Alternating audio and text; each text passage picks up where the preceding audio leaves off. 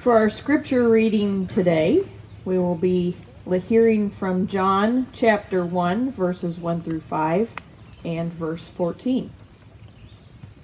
In the beginning was the Word, and the Word was with God, and the Word was God. The Word was with God in the beginning. Everything came into being through the Word, and without the Word, nothing came into being. What came into being through the Word was life, and the life was the light for all people. The light shines in the darkness, and the darkness doesn't extinguish the light. The Word became flesh and made his home among us. We have seen his glory, glory like that of a Father's only Son, full of grace and truth. May the Lord add his blessing to the reading of these words. Amen.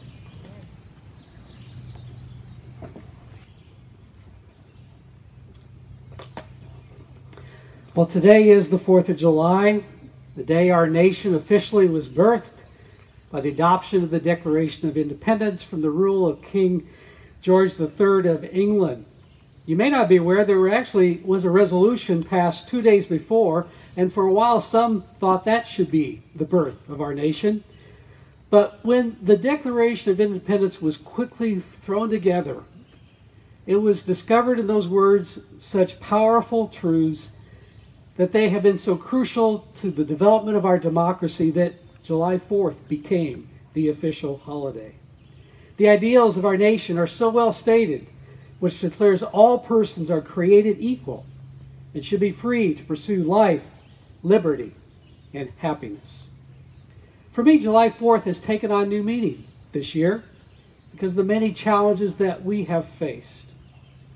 Before, I guess I saw July 4th as a time to focus on the past and concentrate on those who gave their lives in previous wars, especially World War II, when totalitarianism was close to taking over the world. Now I find myself focusing more on the present and the future, realizing I've got a role to play in ensuring that our country lives up to those ideals for all persons, regardless of their gender, color of skin, or ethnic origin. So let me invite you now to take a moment of silence and use that silence however you wish. Maybe you just want to be thankful for the blessing of freedom that we get to enjoy in this country. Maybe you'd like to take this time to remember those who are serving our country right now and are making the sacrifices that help create peace in the world. Maybe you might want to invite God to help you see someone different from you through the eyes of God. Or maybe it's a time to ask God to find out what you can do to make sure our country lives up to the ideals it is founded upon as our democracy continues to evolve. Let's take that moment of silence.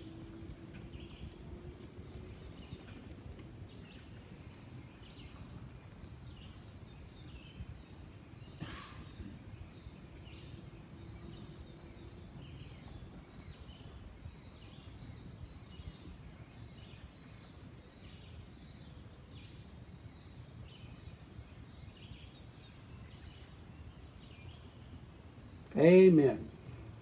Thank you. Well, I know some of us are getting back in the habit of regular worship. Some of us have been traveling. So you may or may not have had the chance to get the book that our summer series is focusing on, or a chance to get in and read very far with it. So let me just tell you a little bit what you'll experience if you make time to read this book.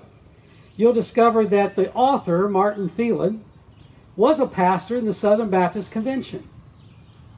And then he left that denomination when it got taken over by a more narrow minded segment of the church. He felt this faction had betrayed the intellectual freedom that was the trademark of the Southern Baptist Convention. And then he found a home in the United Methodist Church.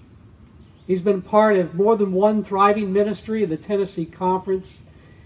He was the lead pastor for several years at Brentwood United Methodist Church near Nashville an 8,000 member congregation that thrived during his time. He just recently retired and now has started a website called Doubters Parish. It's a place where skeptics and thinking Christians with questions can read his writings or contact him to discuss those if they want to explore their faith He wants to dedicate the rest of his life in his retirement to helping those who are skeptical find their way to God. You'll find that this book is divided into two parts. The first part, I really encourage you to read because it focuses on 10 things that people have tended to think are Christian beliefs, and sometimes even to the point of doctrine, and he challenges that and shares that you can let go of those. The second part is what we're focusing on in our worship during this summer, which is the things that matters the most, a guide to the core beliefs of our faith. So that's what we focus on. Today we're focusing on how does God work in our world? Well, Martin Thielen uses an interesting approach to try to help explain how people often think about how God works and perhaps a different way of thinking about that. And he starts out by describing The Truman Show. You remember that, that movie? It goes back a few years.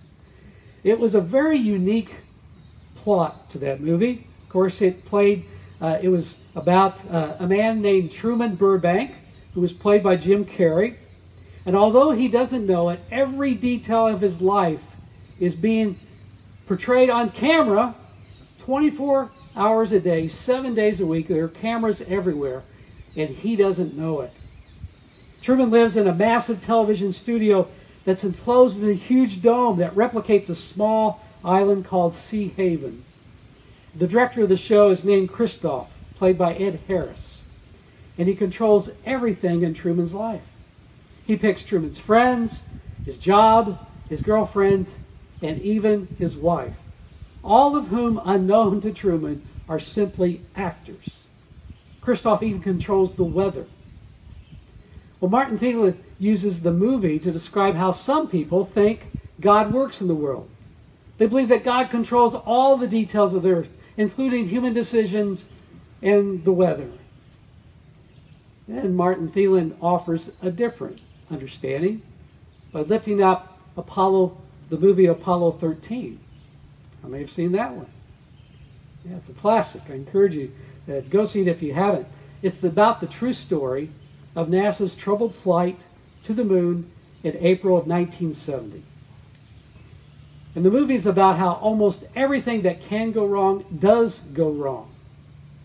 As the days progress, it appears likely that the astronauts of Apollo 13 are going to perish in space. They're going to run out of oxygen. And in response to that grave situation, millions of people on Earth are praying. The Pope even has a special mass to lift up those astronauts. But in the end, God answers their prayers. Against all odds, the crew of Apollo 13 survives. However, God doesn't save the crew in some direct supernatural way.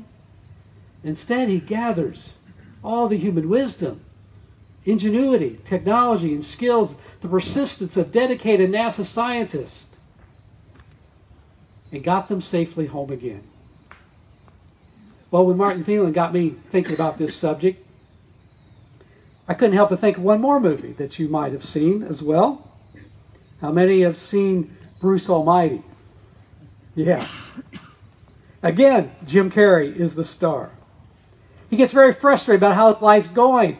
And in a moment of desperation, he mocks God and invites God just to take his life. Instead, God comes to him in the person of Morgan Freeman. And for a few days, he puts Bruce in charge of the world and gives him his divine powers. It takes a while for, for Bruce to warm up to that idea, but after a while, he starts getting the hang of it. And then I think one of the funniest scenes, I'm sure you remember the scene, when in his head, all the prayers that are being lifted up by people are just driving him nuts. And he has to figure out some way to deal with this. And eventually comes up the idea of sitting down at a computer and converting those prayers to, to files, email files. And in his rapid, divine, skilled ways, he's whipping through those prayers one after another, one after another. And when he gets done after a few seconds, he stops and realizes he hasn't made a dent in them. It's, they just keep coming, they keep flowing. So then he draws upon the computer function that says reply to all. And he types in yes. Well, if you keep watching the movie, you'll see how that worked out. You'll see the natural disasters coming, people going crazy because they they pray they'd win the lottery and all those kind of things go wrong. And it points out some really valuable thoughts. Bruce ends up very humbled and thankful finally for the blessings he already had and a new appreciation for the job that God has in ruling this world. Now, Thielen goes on with these illustrations with his two movies, and he makes the point this is not an either or question because God is a God of mystery. And none of us have this totally figured out. And certainly God can do whatever God wants to do. But he raises the question which is God more like? God that we see in Apollo 13 using humanity, or the God of the Truman Show where everything is controlled? And I have to admit that for a time in my life, my concept of God probably resembled a lot like the Truman Show. I saw God as the grand puppeteer controlling every aspect of my life. And prayer for me at that time was about making God happy. If I could just pray fervently enough and authentically enough, God would give me what I wanted. But you know, it's a pretty primitive understanding of God. It's not a whole lot unlike the ancient people who had to make animal sacrifices to their gods. Their concept of God was they had that God was an angry God and they had to appease that God and had to do things out of obedience, prove enough sacrifice that they'd be worthy of getting what they wanted in life. I think we still carry some of that primitive thinking around, don't you? How many times in your life when something bad happens, the first question that comes to your mind, what did I do to deserve this? Have you ever done that? Yeah. Or when you pray, you find yourself almost like begging for mercy as if God is this all powerful king who doesn't really care or know about what's going on in your life. Or even when good things happen, don't we joke? We get a little stroke of luck. Well, we must have been living right. We say that still. And I wonder if we still have to believe that. Well, I love how Bruce Almighty's take showed that God's handling of prayer exposes the immaturity that most of us approach prayer as if all God has to worry about is me. The impossibility of answering those prayers can seem overwhelming, and there's just no way to wrap our mind around how a God who's all knowing and all loving can somehow consider all those individual needs and still keep God's overarching purpose in view. So does that mean that we stop praying because we don't understand it? No. But it invites us to consider the purpose of prayer is not so much about trying to get what we want from God as about trying to get in tune with God. About finding out what God wants. Prayer, mature prayer, should be much more about listening and connecting with God who's full of grace and desires to bring us those godlike traits into a world that is hurting and broken. Then there's the Apollo 13 image. And it might seem on the surface that is this movie really about God? Isn't it more about human ingenuity? But Thielen uses it to make a significant point. He reminds us that when we read our Bibles, we discover that God primarily works in this world through human beings. He would suggest that God's involvement in the world resembles Apollo 13 far more than it resembles the Truman Show. And think about some of those biblical examples. When God decided to raise a special nation that would become a blessing to the rest of the nations on the earth, he went to two people, Abraham and Sarah, and made the covenant. When God saw that the people of Israel were enslaved in Egypt, what did he do? He came as a burning bush. To who? Moses. And Moses didn't want the job. He complained that he wasn't skilled in oratory. And so what did God do? He brought his brother. When Israel needed a leader to pull together the 12 tribes of Israel, he went and found a small shepherd boy who was smart enough to figure out how to fall a giant with a stone and a sling. when the kingdoms of Israel and Judah had become complacent and disobedient, God sent individuals, prophets, to challenge the people, even the kings. He sent people like Amos, who spoke for God and called the people to let justice roll down like waters. And then when God wanted to do God's most important work, he found a young handmaiden named Mary. And Jesus was born into this world. That's what our passage is about today. The Word became flesh and made his home among us. We call this the incarnation. It means God became flesh. And the incarnation is the ultimate declaration that God's primary way of working in this world is through human beings, especially through the life and ministry of Jesus Christ, came as a person. Think about that. Think about the first thing that Jesus did.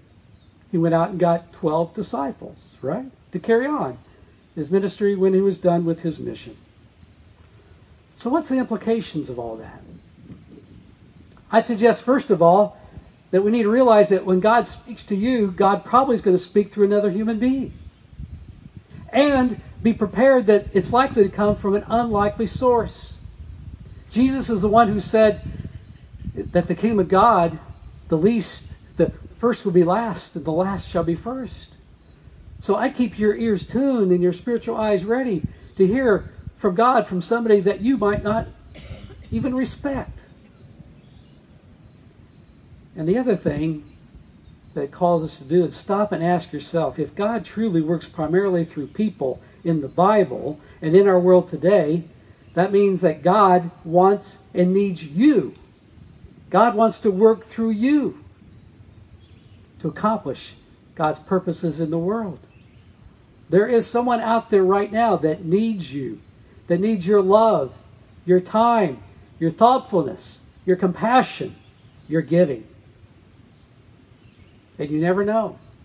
You just never know when something you do is going to make a difference. I had three of my high school buddies over for pizza a few weeks ago while Nancy was off in Seattle. We used to always get together in high school and have Pizza King pizza and play double bid euchre. So I decided to recreate that, invite them over, and we had Pizza King pizza, and we played double bid euchre. And we had a great time, recalled memories.